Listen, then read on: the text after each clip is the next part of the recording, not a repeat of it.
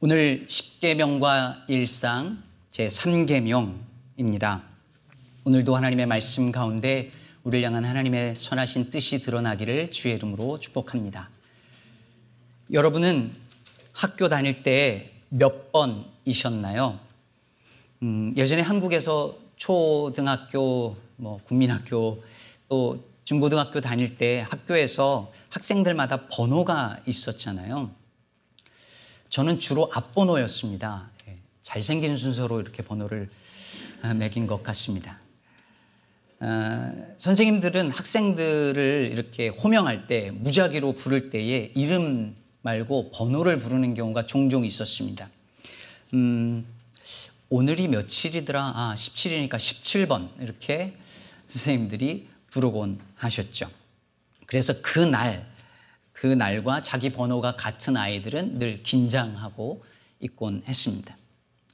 군대 다녀오신 분들 기억하겠지만 훈련병 시절에도 이름 대신 번호로 부릅니다. 훈련병 뭐몇 번. 감옥에 가도 죄수들을 이름으로 부르지 않고 번호로 부릅니다. 죄수 번호 몇 번. 사람을 부를 때 이렇게 이름을 부르는 거와 그리고 번호를 부르는 것 사이에는 어떤 차이가 있을까요? 사람을 번호로 부른다는 것은 마치 그를 인격으로 대하지 않고 사물로 대하는 것과 같습니다. 사람이 번호로 불리어질 때에 그 사람은 그 존재와 인격이 사라지게 되어지죠. 한국의 은행에 가면 번호표를 뽑죠. 번호표 뽑고 있으면 직원이 부릅니다. 몇 번 손님? 이렇게 부릅니다. 이름이 아니라 몇 번 손님으로 불리어지는 그곳에서는 절대 인격적인 교제가 있을 수 없지요. 내 존재와 인격은 중요하지 않습니다. 그냥 거기선 손님이고 고객일 뿐이니까요. 그런데 만일 교회에서 교인들에게 번호를 매기면 어떻게 될까요? 음, 예배 시간에 이러는 것이죠. 이 시간 17번 교우님 나오셔서 기도해 주시겠습니다. 말도 안 되는 일이죠. 왜냐하면 교회는 성도들 간의 인격적인 교제가 있는 곳이고 서로를 존중하고 사랑하는 곳이니까요. 그런데 여러분 생각해 보시죠. 오늘날 교회가 정말 이런 일이 없을까요? 교인들에게 번호를 매기지는 않지만 교인들 간에 아무런 인격적인 교제와 사귐이 없고 서로를 알아가려는 시도가 없고 그저 교회에 정기적으로 혹은 가끔 오는 손님처럼 고객처럼 되어지는 경우는 얼마나 많을까요? 목사들에게 어, 요즘 손님들 많이 오시냐고 물어보는 사람들이 있다 하지 않습니까? 뭐 교회 안 다니는 사람이 그럴 수 있다고 생각하지만 오늘날 교회가 비춰지는 인상이 그럴 수도 있겠다 싶습니다. 여러분, 여러분 중에 우리 교회 전교인 이름을 다 아시는 분들은 속으로 손들어 보십시오. 우리 교회 성인 성도는 100명 안팎입니다. 많지 않아요. 몇 천 명이 아닙니다. 근데 만일 우리 교회 성인 성도들, 뭐 아이들은, 예, 아이들까지 하면 좋겠지만, 예, 좋습니다. 어른들. 그 어른들의 50%도 이름을 알지 못한다면 우리는 이 교회에 정말 몸된 주님의 교회의 지체로 한 가족으로 있는 것일까요? 아니면 손님으로, 고객으로 여기 있는 것일까요? 기독교 신앙은 이름을 중요하게 생각합니다. 하나님은 사람을 지으시고 아담, 하와 이름을 지어 주셨고 그들로 하여금 동물들을, 피조물들을 보고 이름을 지어주라 하셨습니다. 이사야 49장에서 하나님은 우리의 이름을 당신의 손바닥에 새겼다고 하셨습니다. 요한복음에서 주님은 선한 목자 되신 주님께서 마치 목자가 양의 이름을 각각 부르듯이 우리의 이름을 알고 부르신다고 하셨습니다. 주님은 우리에게 결코 번호를 매기지 않습니다. 너는 나중에 구원받을 14만 4천 명 중에 12만 3,522번이라고 우리를 그렇게 부르지 않으십니다. 조금 진부할 수 있지만 이쯤에서 김춘수 시인의 꽃을 생각할 수밖에 없었습니다. 내가 그의 이름을 불러주기 전에는 그는 다만 하나의 몸짓에 지나지 않았다. 내가 그의 이름을 불러 주었을 때 그는 나에게로 와서 꽃이 되었다. 여러분, 이름을 부른다는 이 호명 행위는 단순하지 않습니다. 누군가의 이름을 불러주기 전까지는 그는 나와 상관없는 존재입니다. 하나의 몸짓이에요. 그런데 그의 이름을 부르는 순간 그가 내게 의미 있는 존재가 됩니다. 내게로 와서 꽃이 됩니다.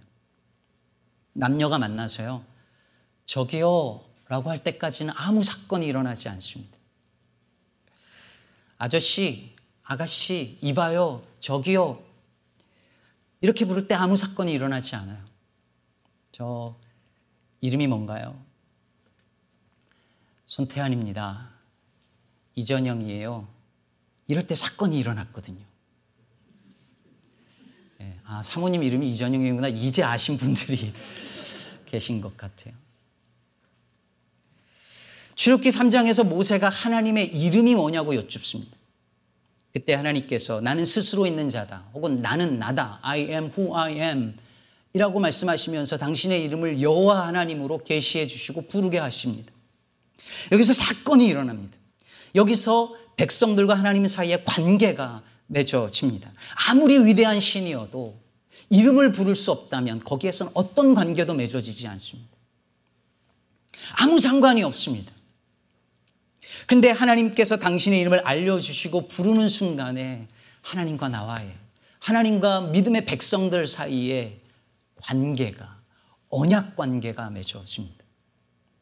사도행전 17장에 보면 사도 바울이 아테네를 방문했을 때 거기에 수많은 신들을 섬기는 재단들과 우상들이 있었죠. 심지어 거기에는 알지 못하는 신이라는 신도 있었습니다. 누군지 모르는 거예요. 나니머스 가드예요. 이름도 모르는 신을 섬기는 것입니다. 그런 익명의 신이라면 아무리 위대한 신이라도 섬길 수도 있고 복종할 수 있지만 여러분 기도할 수 없습니다. 부를 수 없습니다. 관계를 맺을 수 없습니다. 이름을 모르는데 어떻게 부르며 부를 수 없는데 어떻게 기도하며 어떻게 관계를 맺을 수 있겠습니까? 하나님은 자신의 이름을 계시해 주셨습니다. 그리고 부르라고 하십니다. 왜 그렇, 왜 그러실까요? 우리의 기도를 들기, 듣기 원하시고 우리와 관계 맺기를 우리와 사귀기를 원하시기 때문입니다. 그러므로 3계명은 이 히브리 사람들이 그러는 것처럼 여호와 하나님의 이름을 부르지도 말라는 말씀이 될 수 없습니다. 유대인들은 여호와 혹은 야훼라는 하나님의 이름을 아예 입에 올리지도 못했습니다. 발음조차 하지 않아요. 왜 그랬을까요? 하나님의 이름을 함부로 부를까봐 두려워했던 거죠. 그래서 성경을 읽다가 야외 하나님을 호칭하는 부분이 나오면 뭐라고 읽는다고요? 다들 아시죠? 아도나이 이렇게 불렀습니다. 나의 주 함부로 야훼 여호와라고 부르지 못하니까 나의 주 아도나이 이렇게 불렀습니다. 그래서 여러분 여러분이 혹시 NIV 성경 영어 성경 가지고 계신 분들은 보시면 알겠지만 우리말로 여호와라고 번역된 그것을 NIV에서도 그냥 대문자로 Lord L O R D 이렇게 번역을 했습니다. 이스라엘 사람들은 심지어 이 아도나이라는 말도 평소엔 쓰지 않습니다. 성경을 읽을 때만 쓰고 평소에는 아도쉔, 나의 주님의 이름이라고 부른답니다. 뭔 차이가 있는지 잘 모르겠지만. 여러분, 이렇게 아예 주님의 이름을 부르지 않는 것이 하나님의 이름을 망령되게 부르지 않는 것일까요? 결코 아닙니다. 분명히 하나님은 하나님의 이름을 부르며 그의 이름을 찬양하라고 하셨습니다. 오늘 예배 시작하면서 제가 읽어드렸던 것처럼 여호와를 찬송하라. 여호와는 선하시며 그의 이름이 아름다우니 그의 이름을 찬양하라 하셨습니다. 하나님은 우리가 그의 이름을 부르고 찬양하는 그곳에 임재하시는 줄로 믿습니다.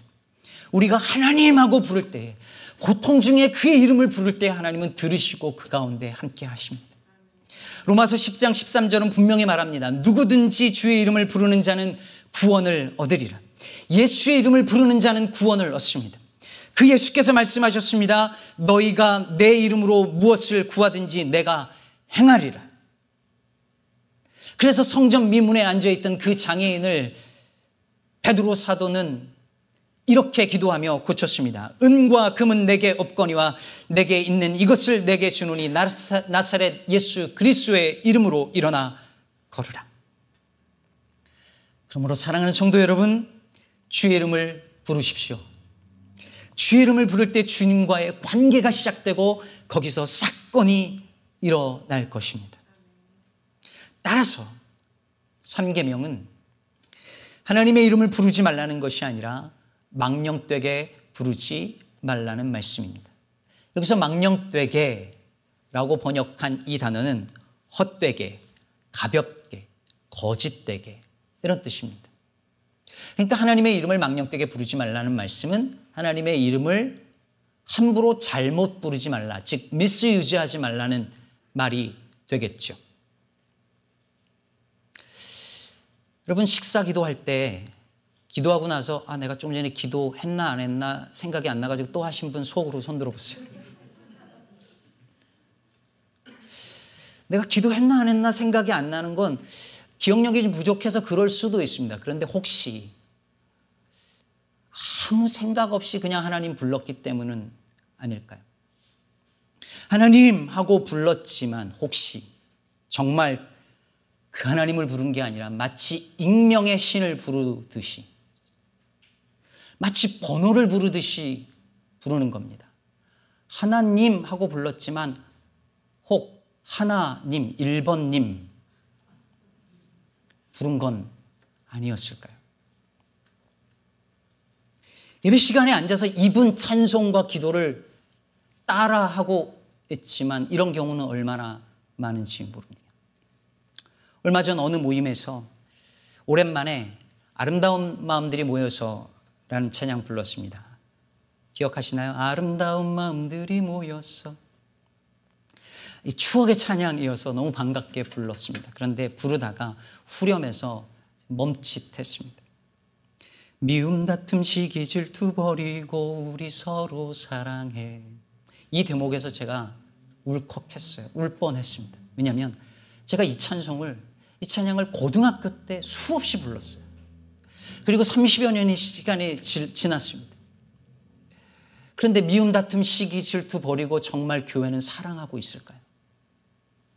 수십 년간 이 교회를 부른 그 교회들은 정말로 그렇게 미움 다툼 시기 질투 없이 사랑하고 있을까요? 우리의 삶이 우리가 부르는 찬양을 헛되게 만들었다면 그게 바로 하나님의 이름을 망령되게 일컫는 것 아닐까요? 사도행전 19장에 보면 바울이 예수 그리스도의 이름으로 귀신을 쫓아내고 병을 고쳐내는데 그것을 보고 마술하는 유대인들이 예수의 이름으로 귀신 들린 사람을 쫓아내려고 자기들도 시도합니다. 왜냐하면 평소에 마술을 통해서 돈을 벌었는데 예수의 이름을 통해서 하는 걸 보니까 적의 돈이 될 것 같은 거예요. 그래서 예수의 이름으로 돈 벌려는 시도를 합니다. 여러분, 예수의 이름으로 자기의 유익을 취하는 것. 그게 바로 하나님의 이름을, 주의 이름을 망령되게 부르는 것입니다. 예수의 이름으로 기도하면서 자기의 욕심과 욕망을 채우는 것. 예수의 이름으로 모인 교회에서 싸우고 비방하고 시기와 질투를 일삼는 것이 이 모든 것이 하나님의 이름을 망령되게 부르는 것입니다.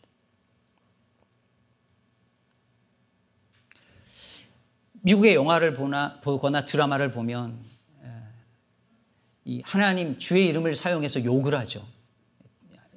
그냥 예를 든 거니까 용서하시고 God damn이라든지 아니면 Jesus Christ 이런 것이 욕으로 사용되었잖아요. 그런 걸 보면서 아, 저 사람들 3계명을 어겼어라고 말합니다. 네, 그 어긴 걸 수 있어요. 그런데 여러분 God damn이라고 욕하는 것보다 더 신성모독적인 것은 God bless America라고 부르고 탐욕스러운 전쟁을 하는 것입니다. In God we trust라고 써져 있는 그 달러를 가지고 자기 욕심을 채우고 거짓으로 돈을 벌고 남의 것을 빼앗는 것이 가장 심각한 신성 모독이며 하나님의 이름을 망령되게 부르는 것입니다. 그래서 예수께서 주여 주여 하는 자마다 다 천국에 들어갈 것이 아니요 다만 하늘에 계신 내 아버지의 뜻대로 행하는 자라야 들어가리라 하신 것입니다. 주여 하고 부른다고 천국에 가는 것이 아니라 그 주님의 이름에 합당한 그 뜻대로 행하지 않으면 천국에 들어갈 수 없다 하십니다. 그것이 주의 이름을 망령되게 부른 것이고 그것은 오늘 삼계문에서 말하는 바 그런 사람을 죄 없다 하지 않겠다 하나님 말씀하셨습니다. 그럼 우리는 어떻게 해야 할까요? 우리는 어떻게 그분의 이름을 불러야 할까요? 예수님은 하나님의 이름을 망령되이 부르지 말라는 이 말씀을 조금 더 적극적인 차원에서 이렇게 말씀하셨습니다. 하늘에 계신 우리 아버지 이름이 거룩히 여김을 받으시오. 그냥 하나님의 이름을 망령되게 부르지 않는 것을 넘어서 하나님의 이름을 적극적으로 거룩히 여김을 받게 해달라고 예수님은 그렇게 기도하셨고 우리에게 기도하라 말씀하십니다. 여러분 여기서 아버지의 이름이 거룩히 여김을 받으시옵소서라는 말은 아버지의 이름이 영광을 받으시옵소서라는 말과 같습니다. 아까 망령되다는 말이 무슨 뜻이라 그랬죠? 헛되다, 가볍다 이런 뜻이라 그랬잖아요. emptiness. 근데 영광이라는 뜻의 이 히브리어 단어는 무겁다, 중하다 이런 뜻입니다. 그렇다면 하나님의 이름이 영광을 받으신다는 말이 무슨 뜻이겠습니까? 십계명 강의라는 책에서 강영환 교수님은 이렇게 말합니다. 하나님의 이름이 우리 삶에서 마땅히 받아야 할 무게를 갖게 하옵소서.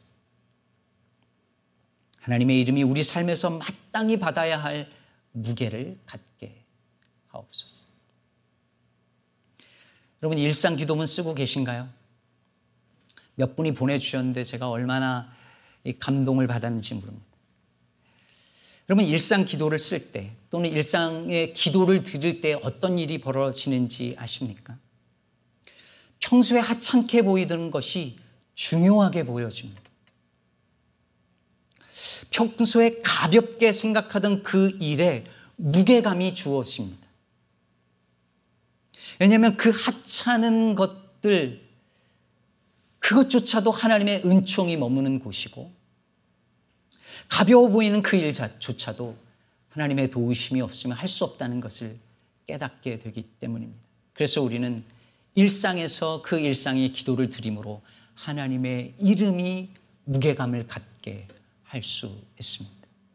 나아가 예수께서 지극히 작은 자 하나에게 한 것이 곧 내게 한 것이라 하셨잖아요.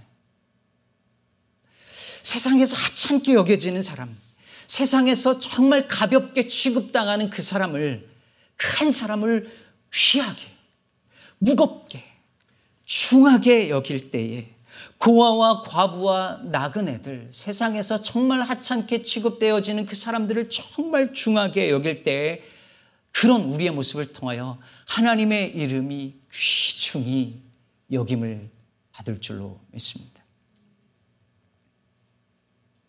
제가 올해가 목사 안수 받은 지 10주년이 되는 해입니다. 담임 목회는 한 13년 했고 신학을 사역하고 신학을 하고 사역한 지는 거의 30년이 됐는데 올해 목사 안수 받은 지 10년 10주년이 됐습니다. 전도사라는 호칭으로 20년을 불렸어요. 그런데 목사라는 호칭을 받고 나서부터 무게감이 다르더라고요. 목사라는 이 이름이 호칭이 저는 여전히 늘 무겁습니다. 그런데 여러분, 제가 지금도 가장 무겁게 느끼는 그 호칭은 목사도 아니고 아빠도 아니고 남편도 아니라 그리스도인입니다. 크리찬입니다. 왜냐하면 그 이름 안에 존귀하신 우리 주 예수 그리스도의 이름이 담겨 있기 때문입니다. 사랑하는 여러분, 우리가 매일의 일상에서 그리스도인이라는 이름을 가장 무겁게, 가장 중하게 여긴다면 우리의 삶에서, 우리의 일상에서 어떤 일이 일어날까요? 무엇을 하든 어디에 있든 누구를 만나든 내가 그리스도인이라는 이름을 가진 사람들 사람임을 기억하고 말하고 행동한다면 우리의 일상이 어떻게 변할까요? 우리를 통해 주의 이름이 마땅히 받으셔야 할 그 무게를 영광을 받으시지 않겠습니까? 그래서 마태복음 5장 16절에서 예수께서 말씀하셨습니다. 이같이 너희 빛이 사람 앞에 비치게 하여 그들로 너희 착한 행실을 보고 하늘에 계신 너희 아버지께 영광을 돌리게 하라. 세상 사람들이 기독교를 향해 개독교라고 부릅니다. 우리 기, 기독교인들을 향하여서 우리를 향하여서 저 개독들이라고 부릅니다. 여러분 저들이 삼계명을 범하는 것이 아닙니다. 저들로 하여금 하나님의 이름을 망령되게 부르게 만든 우리가 삼계명을 범한 것입니다. 하나님을 믿는다면서 그리스도인이라 하면서 그분의 이름에 합당하게 살지 않음으로 말미암아 하나님의 이름을 망령되게 부른 우리가 수도 없이 하나님의 이름을 망령되게 욕되게 했습니다. 사랑하는 여러분, 믿음 생활하면서 여러분 여기 수십 년 신앙생활 하신 분들 얼마나 많이 하나님의 이름을 불러왔습니까? 수없이 부른 그 하나님의 이름이 그 하나님의 이름에 합당한 무게가 있는 부름이었을까요? 그분의 이름을 마치 1번님 부르듯 그렇게 불러온 것 아닐까요? 우리의 삶으로 그분의 이름을 망령되게 불러온 것 아닐까요? 그렇다면 이제부터라도 돌이켜 사랑하는 여러분 회개하고 주님의 이름을 그 이름에 합당한 무게로 불러드리며 그리스도인이라는 이 이름을 무겁게 중하게 여기며 그 이름 값을 하며 살아가는 저와 여러분 되시기를 주의 이름으로 축복합니다. 먼저 여러분 예수의 이름을 부르십시오. 성경에서 예수의 이름을 부르는 자는 죄사함을 얻을 것이고 구원을 얻을 것이라 했습니다. 주님의 이름을 부르십시오. 그때에 사건이 일어나고 주님과의 교제가 시작되어질 것입니다. 그러나 그 예수의 이름을 부를 때에 그 이름으로 내 유익만을 내 욕심을 채우고 추구하는 것이 아니라 그 이름으로 하나님 나라를 구하고 교회를 섬기고 지극히 작은 자 하나를 중하게 여김으로 하나님의 이름을 중하게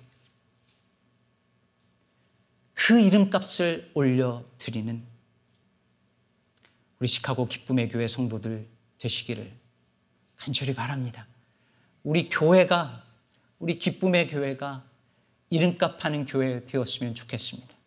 그런 우리 교회를 통하여서 모든 이름 위에 뛰어난 우리 주 예수 그리스도의 이름이 온 땅에 전해지기를 예수의 이름으로 축복합니다.